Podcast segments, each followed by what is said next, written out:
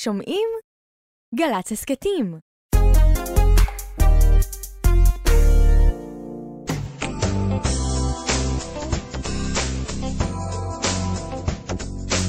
כל הכבוד, עם נתנאל סמריק. שלום לכם, אתם אה, מאזינים לכל הכבוד, תוכנית חדשה כאן בגלי צה"ל, בדיגיטל, תוכנית שגם מצולמת עם שלוש מצלמות, אולפן א', הסכת חדש, שמצדיע לדמויות מופת, כאלה שהן חלק אינטגרלי מהפסקול של ישראל. אני נתנאל סמריק, ובעזרת האורחת המיוחדת שכבר לצידי מחייכת באולפן, לצד ההקלטות הנדירות מארכיון גלי צה"ל, נזכה לשמוע ולראות סיפורים שחלקם היא לא סיפרה מעולם. התוכנית כאן בדיגיטל, ההסכת, מבוסס על התוכנית 70 על 70, ששודרה לציון 70 שנים לגלי צה"ל, והאורחת שלנו היום היא שחקנית כל כך מרגשת, שדי באזכור השם שלה כדי ליצור חיבור. שלום, שלום לך, אורנה בנאי. שלום נתנאל, נעים מאוד. נעים מאוד, וכיף גדול שאת נמצאת איתנו כאן באולפן הזה של אה, גלי צה"ל, אורנה בנאי, אימא של אמיר. נכון. ושל מיקה. נכון. ואחות של אפרת. מאוד. ומהשחקניות והקומיקאיות המצחיקות בישראל. אבל יש לי עוד שני אחים, לא? בכוונה לא... תכף. אה, בסדר. תכף. זה פעם ראשונה, נכון? אמרת רק אפרת, מוזר קצת. זה פעם ראשונה באמת שמציגים אותך כאחות של אפרת. זהו. אבל תכף, תכף הם מצטרפים. יש אין, פה אה, קאץ', הבנתי. יש פה... יש פה איזה... יש יש היגיון בשיגעון. לגמרי. גם מהקומיקאיות המצחיקות בישראל, וגם, אה, אפשר יהיה להגיד, אחת העצובות, אוקיי. מי ששמרה במשך שנים על סוד גדול בתוך ארון שכמעט עלה לה, לך, בחיים. אחות של מאיר, זיכרונו לברכה, ואביתר, ייבדל לחיים ארוכים מאוד מאוד. ואולי גם אה, אחות או אלטר אגו של האפרך הכי אהובה מבאר שבע, לימור, שהניחה פה את אחד הרגעים הכי מטלטלים בציבוריות של ישראל. וואו. 30 שנה הדמות הזאת חיה ונושמת ישראל, ואנחנו חיים ונושמים אותה. את זוכרת את הפעם הראשונה באולפן גלי צה"ל שאת uh, ככה מתארחת אורנה? אני זוכרת שיחת טלפון עם מולי שפירא. שיחת טלפון עם מולי שפירא הקדימה לה אירוח באולפן. כן? אני לא זוכרת. התארחתי אצל מולי או אצל מישהו אחר? אני זוכרת אצל מולי רק שיחת טלפון, שיחות טלפון. הייתה לי איזה פינה אפילו, נכון? איזושהי פינה קבועה אצלו. 1995, גלי צה"ל לימור. אצל מולי שפירא. יאללה, זו הפתעה. לגמרי. טוב, השבוע אנחנו מתחילים בשידורה של פינה חדשה כאן בבילוי נעים, בפינת ההמלצה בטוב טעם של לימור, אה, כמובן, והיום לקראת הפתיחה החגיגית אפילו הזמנו אה, את אה, לימור אלינו לעוד פעם. בוקר טוב לך. בוקר טוב, נשמה, מה שלומך? די טוב, די טוב. התרגשות גדולה. ממש גם לי, תאמיני לי. לפני שתתני לנו את ההמלצה שלך להפעם, אני מת בסקרנות לדעת איך היו התעודות של אה, אורטל ומורטל, איך הם נתקעים? טל ומורטל, שתי ילדות שלי, כפרה עליהם. עזרא עוד שלי הוא תינוק, הוא עוד לא בבית ספר. נתנו לו את השם, למה באמת על שם אה, אימא שלי, אבל... אה, זה נכון, אני אגיד לך, אורטל ומורטל כפרה עליהם באמת ילדות, באמת תלמידות טובות. הביאו תעודות טובות הביאו? תלמידות טובות, רק uh, הבעיה הייתה שקוראת לי היועצת החינוכית, נראית כמו הבית ספר, לבן כזה, בטון, את האשכנזייה כזאתי. עושה לי לימור, אה, התנהגותך, אה, התנהגותה של בתך אה, אורטל אינה הולמת את בית ספרנו. אתה נכון, רציתי להלום בה עם הבקבוק של העזרא, אבל לא היה לי אותו איתי בדיוק. זה גם פלסטיק רק. זה גם כן לא היה עושה הרבה, זה חלש, הייתי צריכה להביא משהו יותר בטון כזה. על כל פנים, רציתי לה, על מה, מה את מדברת? איזה, יש דברים בג'ו, על מה את מדברת? עושה לי, היא באה עם תלבושת פרובוקטיסטית לבית ספר, רואים לה את כל פי הטבור. טוב, אתה נכון, אני אגיד לך, אני מגדילה את הילדות שלי איך שהן רוצות. באמת, שילכו, הן רוצות להתלבש יפה, אני, אותי לא, לא נתנו לי, לא הגדילו אותי בצורה חופשייה. אז אני את הילדות שלי נותנת להם שיעשו מה שרוצים, אבל לא ככה מולי. בטח, את צודקת. יותר עדיף שיהיו חופשיות. מתי את, אורנה, הרגשת ככה בפעם הראשונה, אוף, חופשייה? מה הכוונה חופשייה? חופשייה, כמו שחופשייה יכולה להיות חופשייה. רק, ב...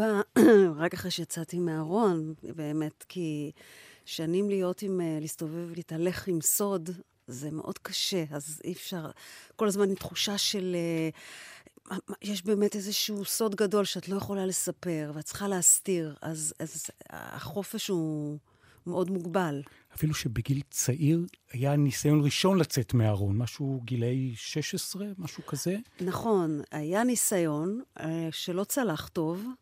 אה, ההורים שלי הגיבו לא טוב, ואני נכנסתי עמוק עמוק פנימה להרבה שנים. תגדירי מה זה לא טוב. את יושבת ליד uh, שמחה, מנהלת הבית ספר אימא, ויצחק השופט בבית המשפט, כן. לוקחים את אורנה לשיחה, ו... ושולחים אותה למאסר עולם עם עבודות פרך. פשוט אה, זה מה שהוא הגדיר. מי הגדיר? השופט. השופט זה משהו, כן. קיבלתי גזר דין לא, לא, לא פשוט, וגם לא, גם לא ערערתי. מה היו המילים? המילים היו, אה, את תהיי נידונה לחיים אומללים, אנחנו רוצים את טובתך, ואת יכולה לבחור אחרת, אז תבחרי אחרת. היה שם גם נימה של אה, איום? היה, היה יותר, זאת אומרת, לא הייתי קוראת לזה איום, אבל רגשות אשמה. חוויתי תחושת אשמה ובושה, ורציתי באמת, קיוויתי שהם צודקים, ושהם באמת רוצים את טובתי, ושזה באמת נתון לבחירתי. והשתדלתי להיות נורמלית במרכאות כפולות וסטרייטית, ושנים אה, נלחמתי בזה, בתוך עצמי. איך נראית מלחמה פנימית שכזאת? גילאי 16 זה גיל מאוד מאתגר ל... שההורים לא מחבקים את הזהות האמיתית של נכון. מי שאת. את אוהבת בנות. זה מחיר מאוד כבד, זאת אומרת, אני באמת אה, חושבת ששם אה, התעצבתי באופן לא טוב, כי, כי גדלתי עם תחושה שאני לא בסדר.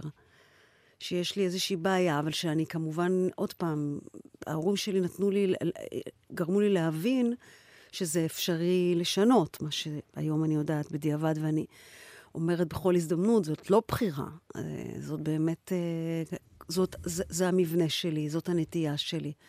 ואז חשבתי שזו, שצריך להילחם בזה. איך נלחמת בפרקטיקה? פשוט אה, נמנעתי. נמנעתי מ- מלפגוש נשים, מ- מ- דיכאתי את זה בתוך עצמי. ואפילו נדמה לי שגם נולד לו סיפור אהבה עם בן, בחור. באיזה שלב? בגיל 19. נכון, נתנאל, אני קצת עמומה מהתחקיר, יש דברים שלא חשבתי שיעלו פה. יש פה צוות תחקירנים, גם אביתר נבון, וגם אופיר שלחו, וגם הטכנאי רועי מרקס, כולם שמעו. מה הם עשו? הם עקבו אחריי. רתמו את עצמם והם לגמרי לגמרי. זה התוכנה הזאת, אה, פגסוס. אוי ואבוי ואבוי. אוי ואבוי ואבוי. טוב, בוא, בוא נקליל, אבל כבד לי קצת, נתנאל. אז את יודעת מה? בוא נקליל. בוא נקליל קצת. בסדר גמור. תודה. ונשמע את אבא. וואו, אבא? אבא. אבא זה גם לא חפלות. כן. זה לא רוקדים זה, על שולחנות. זה, זה, זה לא רוקדים על שולחנות, היום הוא בשנות ה-90 לחיים. מלאו לו 92, 92 לפני חודש. וואו. כן. את היום הולדת? היינו, חגגנו, כן. שנת 2000, השופט יצחק בנאי מתארח אצל רזי ברקאי. מה? לא יודעת, אתם מפתיעים אותי. תקשיבי. תענו. שלום לשופט אה, לשעבר יצחק בנאי. שלום, שלום לך, בוקר טוב. איך אתה רואה את העניין הזה של אה, אהרן ברק, שמנסה לשווק אתכם השופטים באופן שיעשה אתכם יותר נגישים לנו הציבור? אני, העניין של שיווק, אה, הביטוי הזה לא כל כך אה, נראה לי. תן לי אני- ביטוי אחר. אני, אני חושב כך, קודם כל יש להבדיל, להבחין בין שני דברים, בין עניינים בבית המשפט, ששופטים כותבים פסקי דין, ואחר כך הדברים מובאים לציבור לא תמיד בצורה המדויקת.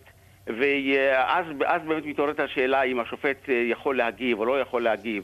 אה, אני בדידי הווה עובדה, והיו אצלי מקרים שאני דיווחו על אה, פסקי דין שלי או החלטות שניתנו על ידי ובאמת ראיתי צורך להגיב, אבל באמת, אה, איך אומרים, כבשתי את יצרי ולא עשיתי זאת, ואני חושב שעשיתי נכון. פניתי בעניין הזה לדובר הנהלת בתי המשפט, והוא הביא את דברי. אני חושב שזו צורה הרבה יותר נאה ויאה ומכובדת. הפתעות, הפתעות. אני אוהבת אותו, את אבא שלי. כבשתי את יצרי. נכון, איזה שפה. אה. לא, אני על הספה פה. זהו, גמרנו. אתה עושה לי פה דיאגנוזה? יפה, נאה ומכובדת. זה ככה הנראות, שלא יהיו בושות. וואי, וואי, אני, אומרת לך שוב, אתה עולה פה על uh, מקום... אתה נכנס למקומות מאוד עמוקים וכואבים. אבל זה באהבה. כן.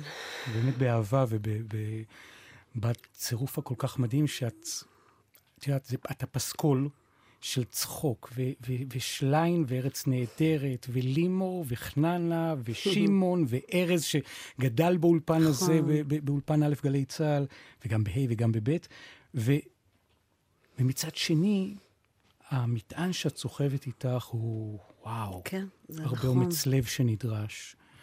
יכולת לשאת את, ה, את המסע.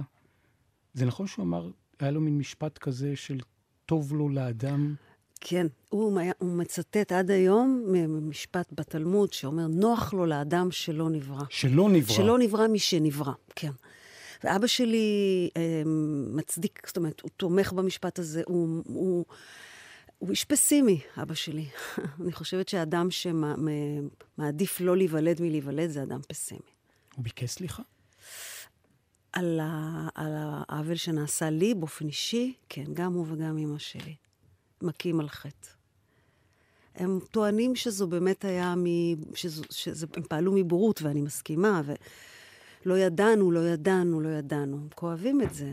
אני גם באמת באיזשהו מקום לא הצלחתי ממש לכעוס עליהם, כי אני יודעת שהם לא פעלו מזדון או מרוע.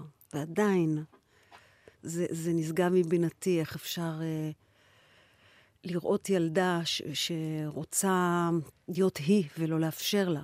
זאת אומרת, סלחת להם? כן, בוודאי שכן. בוודאי שכן. ואמרת, שניהם ביקשו סליחה, זאת אומרת, גם אמא. כן, אימא אפילו לפניו. איך היא ביקשה סליחה? איך זה... אה, האמת היא? שכש... כן, טלפון. אחרי שיצאתי מהארון בכתבה אז בידיעות אחרונות עם איתי סגל, אה, בדיוק לפני עשר שנים, ממש לפי דעתי זה היה אה, אולי בעצם מעט יותר, אז אימא שלי, אה, את יודעת, אני תמיד אומרת שהמדהים הוא שהחשש הכבד שלהם שמה- מהבושה, מה יהיה כשאני אצא מהארון, כשיתגלה הסוד המביש הזה, בעצם התגלה להם בדיוק ההפך, שזה שחרר גם אותם, לא רק אותי, ברגע שיצאתי מהארון. ואז אימא שלי הרימה לי טלפון ואמרה לי, אני, אני מצטערת, אני מבקשת סליחה. וכמובן שאני סולחת, כן. איך, איך אמא היום? אימא היום, אה, לצערי, לא, לא בטוב. לא בטוב. אימא שלי עם אלצהיימר. זה קשה מאוד לסביבה וגם לה. מזהה אותך? פחות ופחות ופחות. זאת אומרת, זו מחלה איומה שכל הזמן מידרדרת. ואתה יודע, האישה הזאת היא מנהלת בית ספר תיכון, אישה שהייתה קוראת ספר ביומיים של אישה בורחת מבשורה, היא גומרת בשבוע, אני יכולה לקרוא את זה חצי שנה. Um, היום היא לא מצליחה להשלים משפט. קשה. קשה מאוד, זה מאוד מאוד. אנחנו כואבים את זה, ואבא שלי עדיין צלול. וזה רגע שמצב כזה יותר מחבר ביניהם? כן, כן. ואתה יודע, אומרים שהחלק האחרון שנפגע במוח הוא הרגש, אז הכל נפגע חוץ מהרגש, והיא באמת, הרגשות אצלה היום אה, מאוד בחוץ. זאת אומרת, היא מאוד מחבקת ומאוד אה, מתרגשת. אה, היא כולה פשוט מסתובבת, שוב, הולכת ב- עם כמויות של רגש ושל אהבה. כמויות של רגש ושל אהבה. כן.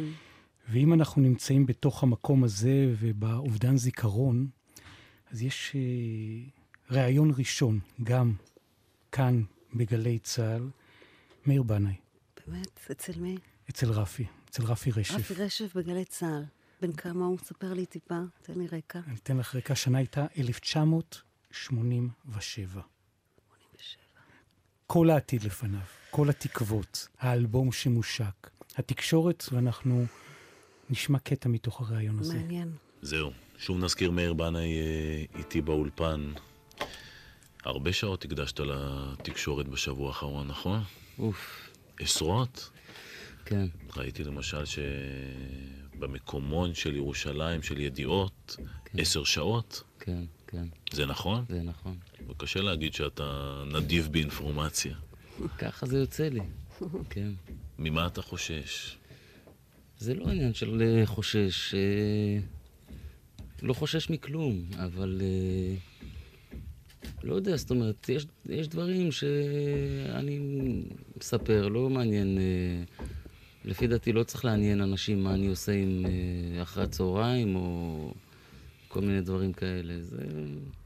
מה השאלות המיותרות, המעצבנות? דיברתם על המחלה? פשוט תחסוך לי שלא... אה, עם- עם מאיר? עם מאיר. אה, לא כל כך. לא כל כך. גם זה היה סוד. גם זה היה סוד. בחירה שלו, של מאיר. אפילו איתך? הוא הוא לא רצה להודות בפני העולם, בפני עצמו, שהוא, שבעצם גוסס. שנה וחצי. כן, אתה יודע, כש, כשנתגלה, כשהרופאים אבחנו גידול ממאיר, הם ציפ, כאילו, הם אה, לא חשבו שהוא יחיה יותר מארבעה-חמישה חודשים. וואו. כן. אז התגלה כבר בשלב מתקדם? כן, ואני חושבת שדווקא הדרך שלו להתמודד עם המחלה האריכה את חייו, כי הוא באיזשהו מקום היה בהכחשה מוחלטת לסרטן. וברגע שאתה בהכחשה, אמ, אני חושבת שבאיזשהו מקום זה דווקא האריך את חייו, כי הוא הת... התנהל כאילו הוא לא חולה. אתה שם שיר שלו? על רקע הדברים שלנו. אוקיי. לא סתם שיר. חי פעם. רק פעם. ביצוע אחר? ביצוע אקוסטי פה מגלי אה, צה"ל, אה. מופע חיה. יש טעם, אין טעם. וואי, אני לא מכירה את הביצוע הזה. ורעש בא מכל פינה. וואו. אני מכיר כבר, מכיר כבר את דרכי. אין קול כזה, אה, נתנאל? הוא מדהים. אין, אין, זה כל אחד הלב בדור. שלו על הבמה. כל הלב שלו על הבמה. עם כוח, בלי כוח.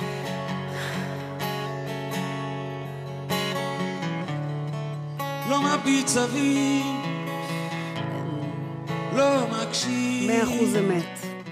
מאה אחוז אמת. מאה אחוז אמת. מאיר הוא היה אדם, אה, באמת, לא היה בו פייק, לא היה בו באמת גרם של זיוף. וזה זה גם כן, זה קושי להתהלך ככה בעולם.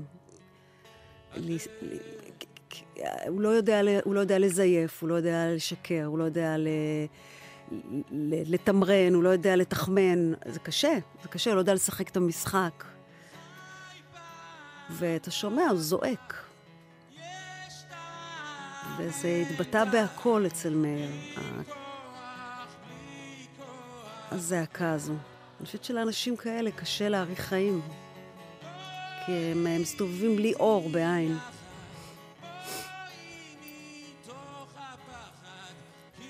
היה משהו ש... שיכולת ככה בחודשים האחרונים, בשיחות, לאוורר ביחד מתוך הילדות, לנסות... אה, אה, האמת היא שכן, היו לנו רגעי חסד לא, לא מועטים, לא מעטים. אחד? אני אצלו בבית אה, כמה ימים לפני שהוא בעצם הולך לעולמו, ואני יודעת את זה.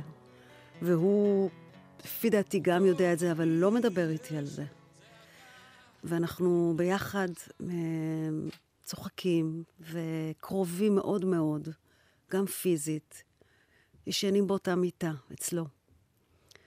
ו... וואו, קשה לי לדבר על זה. ו... ובשלב מסוים, עכשיו הוא כבר לא לגמרי גם צלול, כל התרופות, המורפיום, הרעלים בגוף משבשים, ובכל זאת, אנחנו מאוד קרובים, ואני אומרת לו כמה אני אוהבת אותו, והוא אומר לי כמה אני, הוא אוהב אותי. ולא מדברים על זה שהוא, שהוא הולך, אבל אנחנו יודעים את זה, שנינו. אה, וזהו, זה היה לילה שלם כזה של ביחד.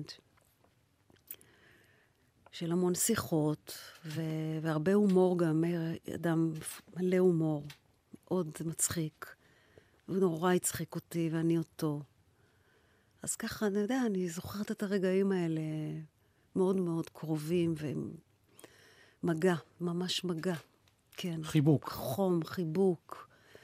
קרובים, צמודים, צמודים ממש. עד הבוקר, לילה שלם. יומיים אחרי הוא הלך לעולמו. בלי שבעצם במפורש דיברתם על לא, זה. זה לא היה... רציתי, אבל אני הרגשתי שאם הוא לא מדבר, אז... אז לא. אבל היה רגע מסוים שהוא אמר לי, אני מרגיש מובס. ואני הבנתי. זאת אומרת שהוא הבין שהוא הפסיד, כי הוא מאו- הוא מאוד לא רצה למות. מאוד רצה, זה, זה, לפעמים זה מוזר לי, כי הוא נורא סבל בעולם הזה. אני ככה, אתה יודע, גם בגלל שדיברנו מקודם, העלינו גם את המשפט, את ה- נוח לו לאדם שלא נברא. אני מהאנשים ש... אה, לא נאחזת בכל הכוח בחיים. לא. לא. לא. ומאיר נורא, מאיר ממש נאחז. הייתה איזושהי, בדיעבד, ממקום טוב, גם איזושהי הבחנה שלך על טעות שהורים עשו גם עם מאיר, כמו שעשו איתך? כן, בוודאי. גם על זה דיברנו לא מעט, מאיר ואני. בילדות. לא, גם לפני מותו.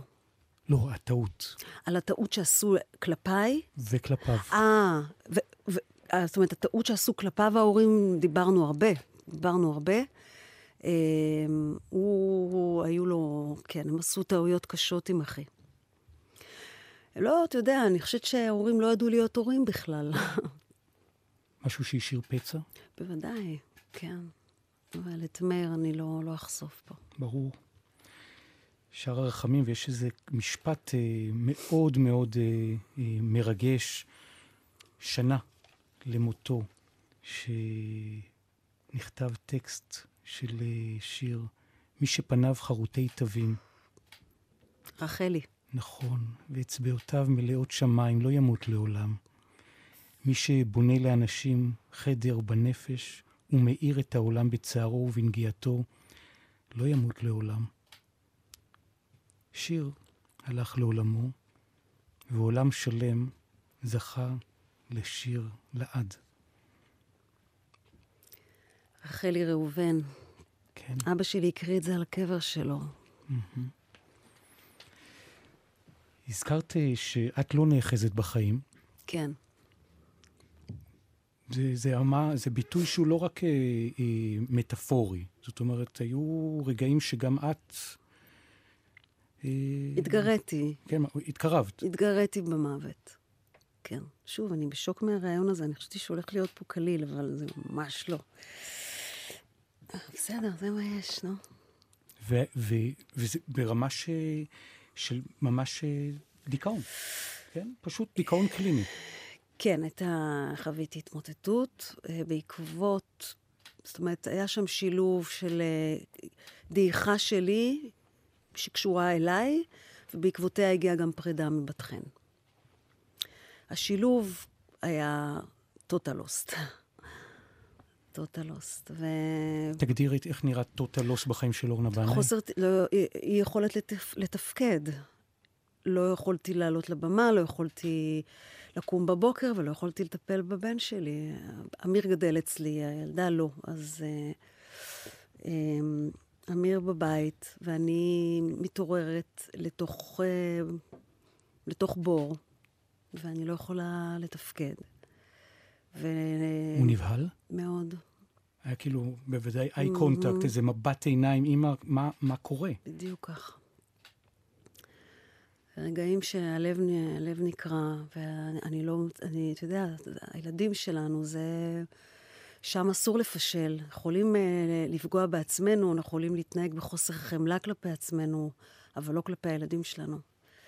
ולראות את הבן שלי זקוק לי, ואני לא יכולה לענות ל, ל, לדרישות שלו ולצרכים שלו, זה היה רגעים קשים. אחותי אפרת אה, התגייסה, ו... מה אמרת לו? ש... שאני בחרדה, שאני...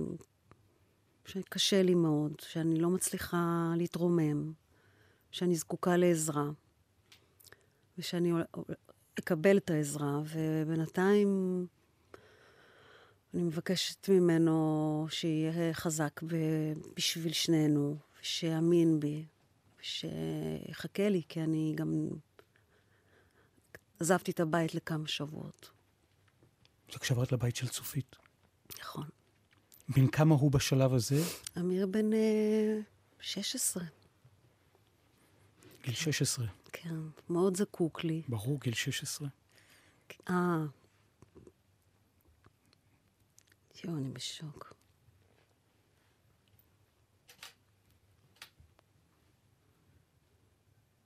וואו. אבל הפוך. בדיוק. מלא אהבה שלך אליו.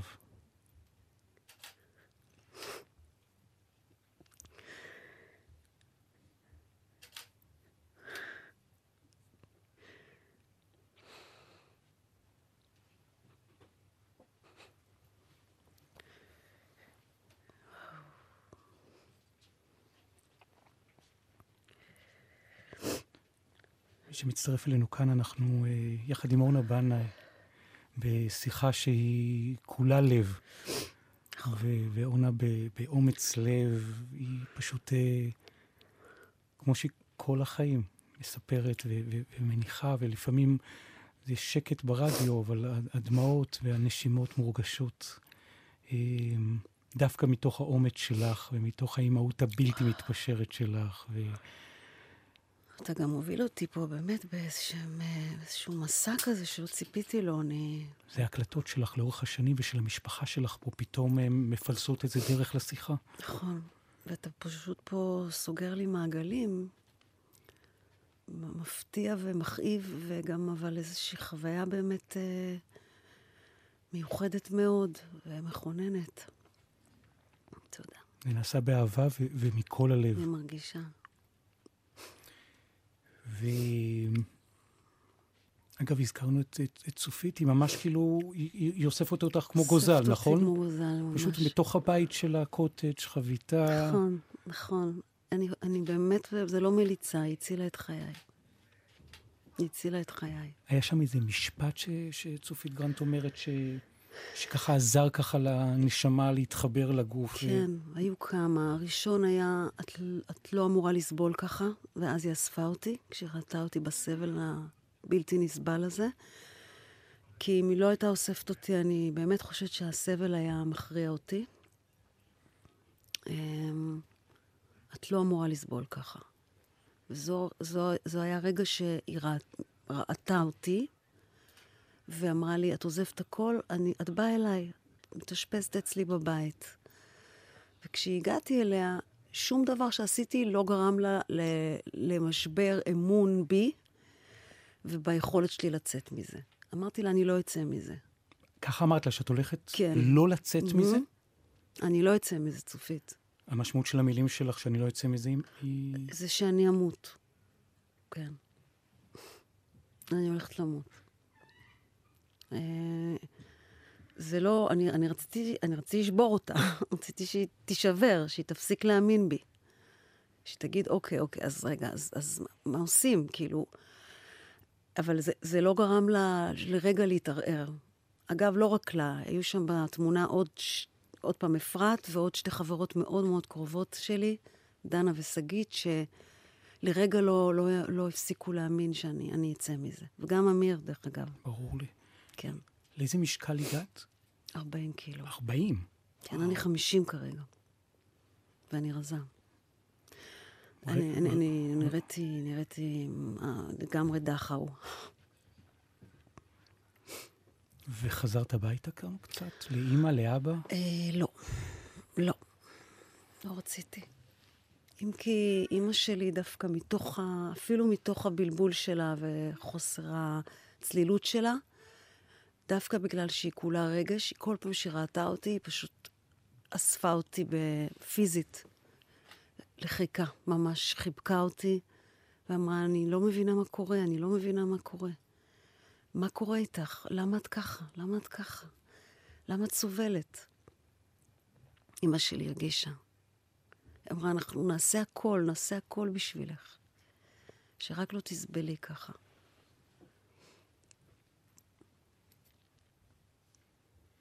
בסוף, רופא, תרופות, איך יוצאים? איך, כאילו...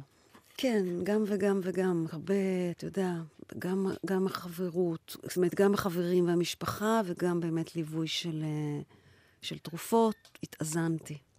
התאזנתי. ו... והקול הקורא שלך מכאן והמעודד לאנשים, ש... והתופעה של חרדות ודיכאון בכלל, ובטיימינג הזה היא הפכה להיות משהו שהרבה אנשים שאני מכיר ואוהב, יש שם אתגרים במקום הזה.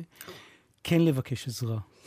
בוודאי שכן. וגם, וגם את עם ההתנגדויות, להבדיל, קורונות, mm. וזה פה כן כימי, וכן תרופה, וכן איזון. נכון, נכון. ולא להתבייש. לא, זה קריטי, ממש קריטי. אני, אני, ברגע שאחרי שבוע של תרופות, אני התייצבתי. קודם כל, החרדה התפוגגה. קודם כל, יכולתי לנשום. כאב לי שנשמתי. כאב לי. אתה יודע, כששואלים חרדה, מה זה בדיוק? חרדה זה פחד לחיות. זה לא פחד למות. להפך, למות רציתי, לחיות לא רציתי. הפחד היה מהחיים.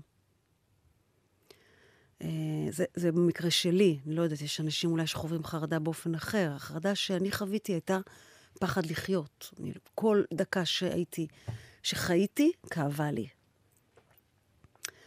יש לך איזשהו הסבר לשאלה, סליחה על הביטוי, הכל כך נאיבית. למה? כי, כי בן אדם ששומע אותנו עכשיו, אומר, בוא נעשות אורנה בנאי, מלכת הבידור, מלכת הרייטינג, מלכת ההכרה, אוהבים אותה כל כך. היא גם בת, בת למשפחת בנאי. כאילו, איך, אין, כפית זהב, אין. קודם כל, באמת, מה שרואים בחוץ זה לא מה שבפנים, ואנחנו כבר חצי, 40 דקות משוחחים, ואתה מבין שבאמת יש צלקות ויש שריטות, ויש אה, סוג של פוסט-טראומה. ואולי יש עוד דברים, ואולי אנחנו גם לא מגיעים אה, דף חלק לעולם הזה. אני לא יודעת איך הגעתי, אני לא יודעת איך הגעת. אני... אנחנו לא תמיד יודעים מאיפה הכאב הזה מגיע. אני חושבת שלפעמים נולדים איתו, לפעמים באמת... וגם, אולי יש גם איזושהי בחירה בחיים האלה, לראות אולי את ה... זאת אומרת, אני, נגיד, בשלב מסוים הגעתי למסקנה שהעולם הזה הוא מחורבן, למשל. כמו שאבא חינך. כמו שאבא חינך, יפה אמרת. אז, אה, ואז כעסתי וכאבתי, ובעלי חיים, ו- ו- ורוע אנושי, ובחרתי לראות את התופת. יש גם הרבה יופי בעולם. הרבה יופי. יש הרבה חסד. ומתוך ה... דווקא מתוך היופי ומתוך החסד יש אה, תפקיד מאוד דרמטי שלך. אז בהבימה את מתארחת ברדיו, גלי צה"ל, אצל יעל דן, השנה 1999. ושימי לב, גם אז לימור מדברת על אורנה, ופתאום גם שם מונח הדיכאון שבתפקיד, כמו מין רמז מטרים. אוקיי. בצחוק. פתאום קיבלתי איזה דיכאון, שישה, שש זוגות שכל אחד יותר מתוסבך מהשני, ובדיכאונות, ומועקה. ולמה, מה קרה? לא ככה, גם ככה קשה לי בחיים, אני צריכה לבוא לראות את הדיכאון הזה. כמעט התגרשתי ממירו. תגידי, מירו, מירו הסכים לבוא איתך לתיאטרון? איך זה קרה? מירו, מסכן, הוא בא איתי להצגה והתחילו להסתלסל לו השערות באוזניים. והגבה זזה לו בעצבנות. אמר לי, איזה וילוי הבאת אותי? איזה וילוי? אמרתי לו, די, ממי, תהנה, אחר כך נלך נאכל ניוקי.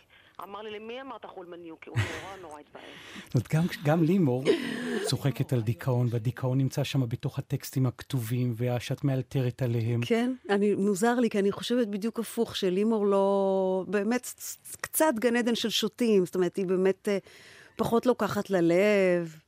היא יודעת, אני חושבת שהיא פחות רגישה ממני. היא האלטר אגו שלי. רק בישראל? כן. ושמעון? כן. ארז טל. אמ, הרגע הכי מטלטל שלך בתוך uh, הביחדנס הזה, כשאת uh, כובשת את המדינה וכולם מתאהבים בלימור? מהו? אתה שואל מהו הרגע? Mm-hmm. אני, אני לא יודעת, קשה לי לבחור. אתה, אתה מדבר על רגע ספציפי? כן. ברג, בתוכנית רק בישראל. Mm-hmm. היו לא מעטים. תבחרי אחד. אה, לבחור. יאללה, לי יש רעיון אחד, אבל מה זה חשוב? נו, נו, תן, תן, תתחיל. את מתחילה. זה בהתחלה? זה בעונות הראשונות? מה? לא ארלה, ארלה. אבל היו גם לפני, היו, היו. היה כזה מנגנון בתוכנית של בילדה, בילדה, בילדה, ובסוף הוא התפוצץ. זה היה עם כל מיני, היה עם אפרת מישורי, אתה זוכר? נכון. וואי, זה היה מצחיק. אפרת מישורי, זו הייתה משוררת הזויה כזאת. נכון. עד שהבאנו אותה לאולפן. התאהבתם. במית, מי, היו עוד כאלו. האחיות באו, איך קראו להם? כן, כן, האחיות באו, והם באמת באו. והם באו, הדסה וזאתי. בי הפי, לא יודעת מה הם שרו. היו שם דברים מוזרים, וכן, הארלה זה היה, אין ספק, זה פיק. זה פיק. פיק מטורף. פיק מטורף. באמת מטורף. לא, קראו שם דברים משונים עם אראלה. זאת אומרת, הת- התסריטאים כתבו... ת- אה, ת- זאת אומרת, העונה השנייה, לימור מתאהבת באראלה. כל הפרומואים. כל הפרומים, ולימור מאוהבת באראלה, זהו, נמסה, גמורה עליו. אבל פה אורנה התאהבה באראלה. ואז קרה הס- הסוויץ'. הוא הגיע לאולפן, ומשהו קרה לי. התאהבתי בו. מוזר מאוד. הוא היה כזה, עמד, היה מותר אז לעשן, הוא עמד כזה בסוף המסדרון, עם הבלורית הכסופה שלו, ועישן סיגריה, וריח של אפטר שייב, ואני זוכרת שמשהו קרה לי. מוזר. מה קרה? אמ, באמת התאהבתי בו. היה לי, מה שנקרא, קראש מטורף. וגם לא? כן. עכשיו, לכאורה, כשהכול הוא כמו משחק תפקידים, לימור אורנה בנאי, המסך של רק בישראל, חדשות ערוץ 2, אראלה, זה, זה כאילו, a, it's a show, זה כאילו לכאורה לא אמור לזלוג לחיים אמיתיים. אז, בדיוק. אז איך זה, איך, איך זה קרה? התבלבלנו שנינו, אני לא יודעת להסביר את זה, אבל היה שם בלבול. אני לא יודעת, גם הוא התבלבל וגם אני. הכל התערבב שם, נו. התערבב לנו. אני הרגשתי כשהוא הגיע שיש מתח, וזה לא... אני, אני יודעת שגם הוא עשה את ההפרדה בין לימור לאורנה, כמו שאני עשיתי את ההפרדה בין לימור לאורנה. פשוט. כן. עכשיו, יש את, את יציר אהבתכם המהמם, אמיר. נכון. שהוא צ'ארמר וכובש, וסרטוני העצמה שהיו באינסטגרם, וכריזמה וסדרה. כן, שעת אפס, כן. בדיוק שעת אפס. והוא אומר בריאיון את המשפט הבא, אני לא, אני לא כועס על אבא שלי, אני רק לא מבין איך אדם מתהלך בעולם, אומר אמיר, בידיעה שיש לו ילד, והוא פשוט מתעלם ממנו. כן, היה לי קשה לקרוא את זה. אתה יודע? היה לי קשה לקרוא את זה. אני באמת חושבת ש... שוב, אמיר, הוא גדל בתחושה שאבא שלו לא רצה להיות בתמונה, לא... הוא לא חווה דחייה. הוא, אני הסברתי לו. אני, ארל, אני, אני נכנסתי להיריון לא מתוכנן, לא צפוי, כאילו... זה היה באמת מוזר, כאילו היינו מעט זמן ביחד, אני בת 36, הוא כבר אדם בן 60. מי בכלל התכוון להיכנס להיריון, ופתאום אני לא מקבלת, ואני אומרת, וואי, אני בהיריון, ואני באה ומספרת לו, והוא אומר, ובהתחלה הוא שמח, אחר כך הוא לא שמח, אחר כך הוא אמר, תעשי מה שאת רוצה, והוא לא כעס עליי, הוא באיזשהו מקום נתן את ברכתו, אבל כשאמיר אה, גדל, אני אמרתי לו, תקשיב, אני נכנסתי להיריון מאדם שלא רצה ילדים נוספים, והוא אמר, תגדלי אותו, אני לא חלק מזה. אתה יודע, אתה יודע, זה לא מישהו שלא רצה אותך.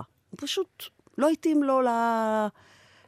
לא התאים לו באמצע החיים, בגיל 60, אה, ש... לגדל ילד. ו... וביני לבין ארלה זה כבר נגמר. הרומן הקצר. נעלבת? אני חושבת שארלה הוא התנהג בצורה מחפירה, אבל אה, כן, מחפירה. אבל אני אף פעם לא פתחתי את זה בתקשורת, אני לא, לא חושבת שזה נכון לי, לי, לי, להסתכסך בתקשורת, אבל אה, הוא...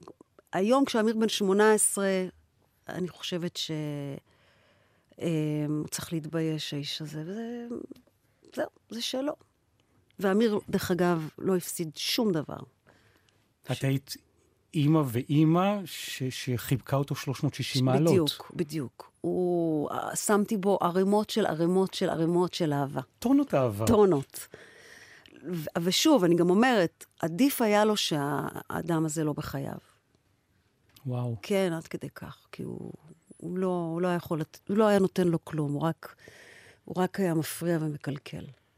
אני יכול לשאול שאלה של נאיביות גם? אוקיי. אם, אם היית דווקא את ממלוא אורנאיותך, מתקשרת ארלט, בואו ניפגש עם, עם הבן המהמם שלנו.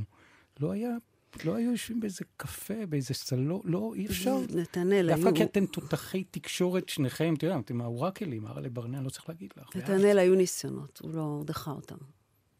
היו. בעבר, עבר, עבר, אבל כשאמיר היה ממש גיל שלוש-ארבע. היו ניסיונות והוא בחר שלא. בשלב מסוים אני ממש הרפאתי, והוא גם באמת לא חסר לי ולא לא, לאמיר. אני מבין. ממש לא. אנחנו, את יודעת, משייטים פה עם, אה, עם, ה, עם הארכיון שלנו, כן. ויש אה, ראיון ראשון בגלי צה"ל, את יודעת עם מי עכשיו? רעיון של עם אביתר. ברור. עם אביתר. מתוק שלי. לגמרי. אה, אבי, אנחנו קוראים לו, ואז הוא היה בן 20 ומה? כמה? וקצת, 1997, אפי בן אברהם, בילוי היום, ככה זה מתחיל. שמתי לי פודרה, השיר היפה הזה שאנחנו שומעים עכשיו ברקע הוא רק אחד מתוך כמה וכמה לעיתים שיוצאים היום לחנויות באלבום הבכורה של אביתר בנאי. צהריים טובים אביתר. אהלן. כבר שנתיים שאתה כותב, מלחין, אוסף חומר לאלבום הבכורה שיוצא היום. ספר קצת על התחושות שמלוות אותך עכשיו כשהאלבום הזה כבר בדרך לחנויות, כשהכול מוכן. וואלה, מה אני אגיד לך, זה, זה הרגשה מאוד מאוד מוזרה. אני עכשיו קיבלתי ככה בארון חשמל ככה עשרה עותקים לחלק לחברים, זה מרגש מאוד. והקיר פה לידי עומד ליפול. משתפים מעליך. כן. זה נכון שאת עשית קולות אה, לאלבום? כן, לה לה לה לה לה לה לה לה לה לה לה לה לה לה לה זה אני. זאת את? כן. אני וקורין הלל. זה מה זה תפור עלייך? ממש, כן, נכון, יש את זה. נכון. נכון.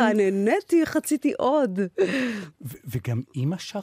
גם אימא, יש להם את השיר שן בני, שן במאוחר, שיר יפהפה. אתה יודע שאימא שלי הייתה מרדימה אותנו עם שירי ערש כל כך יפים ועצובים כשהיינו קטנים. תני לי טעימית. עמוק עמוק העצב בעיניים, עמוק עמוק היין במרתף, הלילה את ליבי אקרא, הייתה שרה בריש, אקרא לי שניים, ככה. וואו. דולף דולף, אתה מכיר את זה, בטח. נכון? בוודאי, שאתה לא תכיר. וואו, זה כל כך מרגש. מי את שרה מדהים. אני שרה בסדר, אני, אתה יודע, אם לא הייתי שייכת למשפחת בנאי, אולי אפילו הייתי מצליחה. למה את אומרת את זה? כי אתה יודע, יש פה רף מאוד מאוד גבוה. את יודעת מה, אנחנו תכף ניגש... נכון? הם קוראים לי אורנה ביטון, או לא יודעת, אז אולי... כי המשפחה לא עוזרת? לא, כי, כי יש סטנדרט גבוה, אני לא יכולה לשיר בסדר, צריך להיות פה ס... מחוננים. אבל את שרה פה בתוך האולפן שלנו, אולפן א' בגלי צה"ל, 70 על 70. את שרה שיר ערש, מאלתרים ביחד, ואת... את מרגשת. תודה, אבל אני, אני יודעת לשיר בסדר, אבל אני לא, אין לי, אין לי את הכישרון הזה, אתה יודע. נגיד, נגיד לאמיר יש, אמיר לפי דעתי, כאילו, אמיר הוא גם מוזיקאי. אני לא, אני לא, אני שחקנית. טעימה קטנטנה. מהשיר ההוא Mm, של אביתר. נפלא. מתי נתנשק? אוהב אותך לנצח. הבאתי לך פרחים, יין ותפוזים. הרגשת שהוא הולך לך לחזרה בתשובה מהודו, ופתאום אבי מוצא את אלוהים? אבי הפתיע אותנו עם חזרה בתשובה. אף אחד לא, לא צפה את זה. את מאמינה? באלוהים? כן. אני לשמחתי מוצאת אמונה בשנים האחרונות. ופעם? אה, לא, לא, בכלל לא. איבדתי אותו באיזשהו שלב. למה? בתור ילדה, כן, הוא היה חבר ומדברת איתו ופונה אליו ושואלת אותו ומתייעצת איתו. לא הבנתי בדיוק מה, אבל הייתה לי, באמת הייתי ילדה שמשוחחת עם אלוהים. גיל מסוים אה, איבדתי אמונה, ו... ואח- ולאחרונה, בשנים האחרונות, אני, אני מרגישה שאנחנו באמת אנשים, כולנו, נבראנו בצלם אלוהים. וזה אומר שיש בנו חלק אלוהי. ו...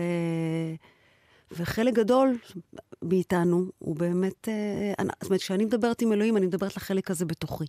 וכשאת אומרת שהיו רגעים בחיים שאיבדת, זה כי מה? כי כעסת? כן, כעסתי על העולם. חשבתי שהעולם באמת חרא. נתקלת ברוע?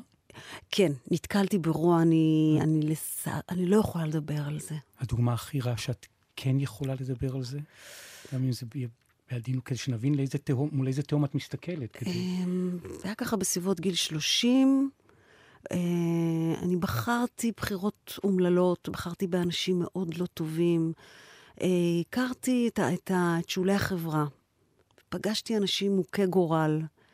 אה, וזה נורא, זה, הרגשתי שבאמת העולם הוא, הוא רע. לקחו ממך? כן, כן. אני, אחר כך אולי אוף דה רקורד אני אספר לך. בסדר גמור. אבל כאילו הרגשת, ש- בלי להיכנס כמובן לפרטים, רק מה שאת רוצה, שכאילו שאבו. כן, שאבו, אה, פצעו, התאכזרו. התאכזרו. כן. התאכזרו. באמת, ראיתי, ראיתי רוע. ממש... אה, שלא ידעתי שקיים. רוע לב ממש... אה, מהקש... לא... אני חושבת שאתה יודע על מה מדובר, אבל מעדיפה שלא. ברור. כן. את יודעת, הזכרנו בהקשר הזה את המקומות של, אמרת, של אנשים שאת פגשת בכל מיני זוויות בחיים. אני רוצה לקחת אותך לטעימת פעם, את, באחד הראיונות המאוד ראשונים שלך כאן בגלי צה"ל, ינקלה אגמון. לא זוכרת. זיכרונו לברכה, שאלות אישיות, טעימה קטנה אה, מוזר. מתוך המפגש הזה. זוכרת שהייתי אצלו.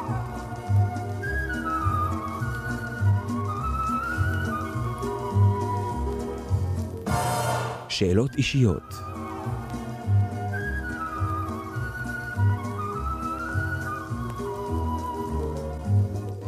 יעקב אגמון משוחח עם אורנה בנאי. זה מזה שיש פה שלוש מצלמות, ההבעות שלך תוך כדי, זה כל כך מתוקות. אני כל כך מתרגשת. כל כך כיף, זה באמת נוסטלגיה, ואני גם לא זוכרת, אתה כל הזמן מפתיע אותי. אנחנו אחר כך נשמע כמובן את, אה, את הדברים של יעקב אגמון, שבין היתר מדבר על ענייני פרנסה. אגב, כן. כן, פרנסה דואגת היום.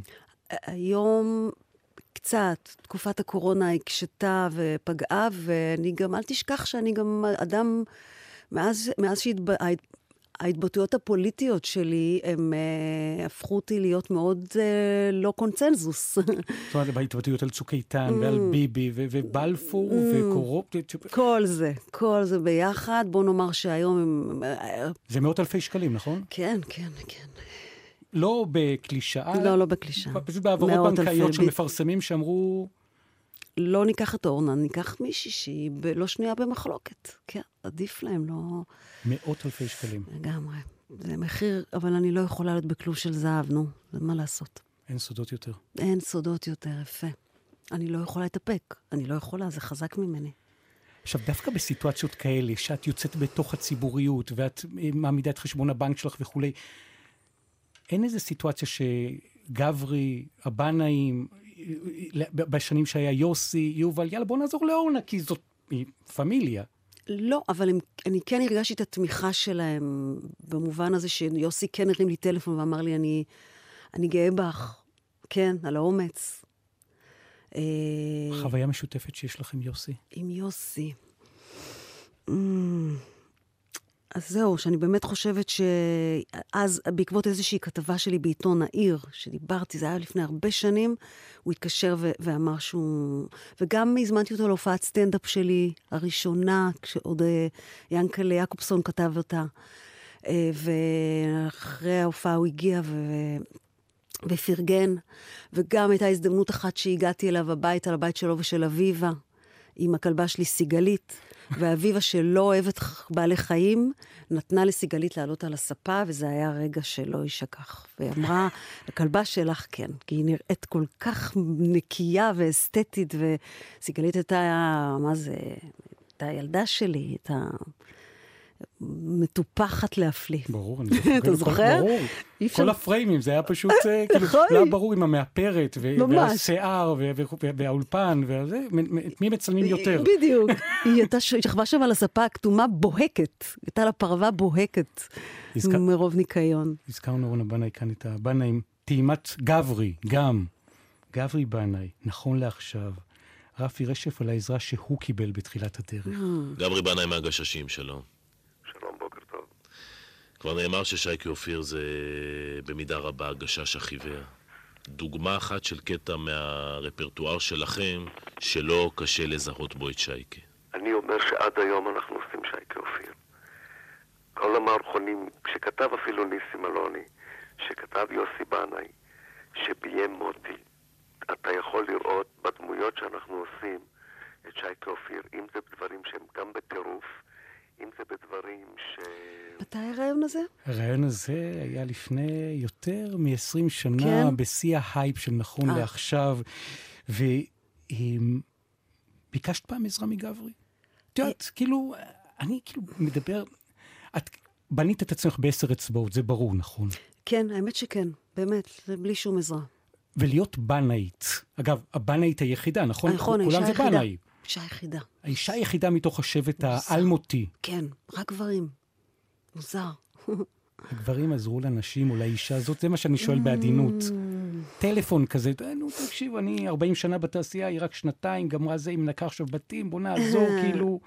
כי מגיע לה, כי כישרונית בטירוף. לא חושבת שבאמת אה, נעזרתי ולא נזקקתי ולא ביקשתי. לא יודעת. זה לא שיושבים בליל הסדר, כל משפחת בנה, כמו שאפשר לדמיין. זה כבר לא ככה, אתה יודע, מאז שסבתא שלי מתה, לא... החגים הם לא במשפחה המורחבת, הם לא בפורום הזה. וכן, גברי ויוסי מקס... היו טובים אליי, אבל אף פעם מעולם לא ביקשתי עזרה. גברי, כשהגעתי בגיל 20 לתל אביב, סידר לי לעבוד ב... בפאב כמלצרית. אתה יודע, אני מכיר בפאב הקומקום, אני אקח אותך לסדר, סידר לי עבודה כמלצרית. אבל ללכת אחר כך ולמדתי משחק, ושם כמובן לא נעזרים ולא... וכשיצאתי, אז, אתה יודע, רציתי להגיע לתיאטראות, ולא, לא ביקשתי עזרה. ו... זה לא היה, אני לא, באמת אין לי ליבי כלום, הם לא... אם, אם הייתי מבקשת והם היו דוחים אותי, אז הייתי כועסת, אבל לא ביקשתי. הזכרנו את יוסי בנאי, כחלק ממה. שנקרא מזקן השבט. ענק. הריאיון הראשון, ההקלטה הראשונה שלו בגלי צה"ל נמצאה 1968. אוצר שלם שאופיר שלחו ואביתר נבון שולפים, יחד עם אלי גורליצקי חכמים בלילה. דמעות בגרון מטפסות ועולות. אבל תבוא עוד פעם. אני נשבע. גם אני. טוב, תן קפיצה. אני מוכן. תיזהר מהמיקרופון. קהל נכבד, קהל נאור, אנחנו כבר צריכים לסגור. איזה קולות מוזרים, ככה אתה מדברים גבוה, כאילו, זה היה איכות הסאונד ככה, פשוט, הסאונד היה. זה החלפה של גלי צה"ל ששלף את הקטעים המדהימים של השניים האלה. אורנה, תקשיבי, מבלי ששמנו לב, חלפה לנו השעה הזאת כן. ביחד. אבל היא הייתה כל כך מלאה וגדושה ומכל הבחינות, גם רגשית, גם אה, הופתעתי ב, מל, מלשמוע אה, רגעים שבאמת מעולם לא שמעתי. זה חוויה. קיבלתי פה מתנות. תודה גדולה ורבה לך, אורנה בנאי. היה כל כך כיף להיות איתך וגם uh, להקשיב לסיפורים המיוחדים שלך. תודה גדולה לעושים במלאכה, אנשי מחלקת הדיגיטל, כאן בגלי צה"ל. תודה רבה לישי חסקי, לאילי מנדלוביץ', גם לאופיר אה, שלחוב שעל הארכיון, לאביתר נכון. אתם מוזמנים ויכולים לשמוע ולצפות בהסכת, בתוכנית, בשלל פלטפורמות הדיגיטל של גלי צה"ל וביישומון בכל זמן שאתם בוחרים. אני נתנאל סמריק, ומכל הצוות כאן, הזמנה חמה להצטרף אלינו גם בפרקים הבאים של התוכנית, תוכנית ההסכת הזאת, בהם אנחנו מצדיעים ומארחים גיבורים נוספים מתחומים שונים, מעולמות שונים, מתי כספיאק, על שלמה ארצי, חווה אלברשטיין, ריטה, אלוף במילואים אמירם לוין, עוד שלל אורחים מרתקים, כאלו שבהחלט מגיע להם כל הכבוד. אוקיי, שתיים איתנו, שלוש. הערות, משהו?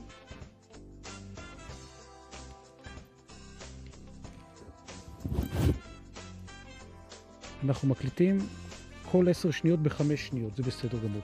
אנחנו מיד יוצאים. חברים, אפשר? שלוש, אייל ולדמן, פתיח. שלום לכם, אתם אה, מאזינים לכל הכבוד, תוכנית חדשה בגלי צה"ל, בדיגיטל, תוכנית שגם אה, מצולמת, שלוש מצלמות, הסכת חדש שמצדיע לדמויות מופת, כאלה שהן חלק מפס הקול של מדינת ישראל. אני נתנאל סמריק, ובעזרת אה, צוות כאן בתוך האולפן, אנחנו זוכים לאורח מיוחד, שלצד הקלטות נדירות מארכיון של גלי צה"ל, אנחנו זוכים לשמוע ולראות סיפורים שאת חלקם הוא לא סיפר מעולם. ההסכת מבוסס על התוכנית 70 על 70 ששודרה לציון 70 שנה לגלי צה"ל, והאורח שלנו הוא יזם, הוא מיליארדר שמימש את חלום האקזיט הישראלי במשהו כמו, אל תתפסו אותי במילה, שבעה מיליארד דולר, אייל ולדמן? סגיר? תודה רבה לך. תודה, תודה, אייל ולדמן, היה לעונג להיות איתך ולהקשיב לסיפורים שלך. תודה גדולה לעושים במלאכה, אנשי מחלקת הדיגיטל כאן בגלי צה"ל, ישי אה, חסקאי, חסקי, סגיר, אייל ולדמן. תודה רבה לך, אייל ולדמן, יזם ומיליארדר, ועל השיתוף הכל כך כן בסיפורים שלך, היה לעונג להיות איתך ולהקשיב לסיפורים האלה. תודה גדולה גם אה, לכל הצוות כאן באולפן, מי שעשה במלאכה בשעה האחרונה, אנשי אה, הדיגיטל של גלי צה"ל, ישי חסקי, אילי מנדלוביץ', לצידם כמובן אופיר שלחוב שעל הארכיון. וגם אה, אביתר נכון. אתם יכולים לשמוע וגם לצפות בהסכת, בתוכנית, בשלל הפלטפורמות הדיגיטליות של גלי צה"ל, ביוטיוב, בטוויטר, באינסטגרם, כמובן בפייסבוק, וגם איפה שאתם אוהבים לשמוע את ההסכתים שלכם, בכל זמן שתרצו, גם כמובן אה, ביישומון. אני נתנאל סמריק, וזו הזמנה חמה מכולנו שתצטרפו אלינו גם בפרקים הבאים של ההסכת, עם עוד אורחים שהם חלק מהפנתיאון של מדינת ישראל, חלק מבנייני האומה. שלמה ארצי, אתם שואלים? יהיה פה. מתי כספי, ריטה, חווה אלברשטיין, אלופים במילואים, ראש מוסד לשעבר, אנשים שיש להם סיפורים מדהימים, ואנחנו פשוט מקשיבים לקולות שלהם, כי בהחלט מגיע להם. כל הכבוד. ידענו אש, ידענו רעם, ואהבה בת עשרים. ברחנו זה מזו לא פעם, אבל היינו חוזרים. וחדר זה עודו שומר זיכרון ימים יפים יותר, עקבות סופה אשר ברחה לה. כאן שום דבר אינו דומה לאשר עבר, לאשר חומק, לאשר הולך איתנו הלאה. יפה שלי, את יחידה ומחושפה שלי, מאור השחר עד ליבו, לילי אוהב אותך, אוהב עדיין. אורנה בנאי שחקנית. מה לעשות? את מתנצלת? לא, או שאת אני- אה, משלימה עם זה? לא יודעת לעשות משהו אחר. ניסית? ניסיתי, חשבתי להיות עובדת סוציאלית, אה, להיות קצינת מבחן בכלא, להיות... אה, למה אולי- בכלא? אפשר להיות גם קצינת מבחן בחוץ. כן, אבל אבא שלי שופט, אז אמרתי, יאללה, הוא ישלח אותם לכלא, אני אטפל בהם, אני... זאת אומרת, חוויה משפחתית. משפטית, משפחתית. וחסידי ונחת. הן אחרי ככלות הכל, היה לי כישרון גדול להזדקן איתך ביחד. יפה שלי, את יחידה ומחושפה שלי, מאור השחר עד ליבו, לילי אוהב אותך, אוהב עדיין.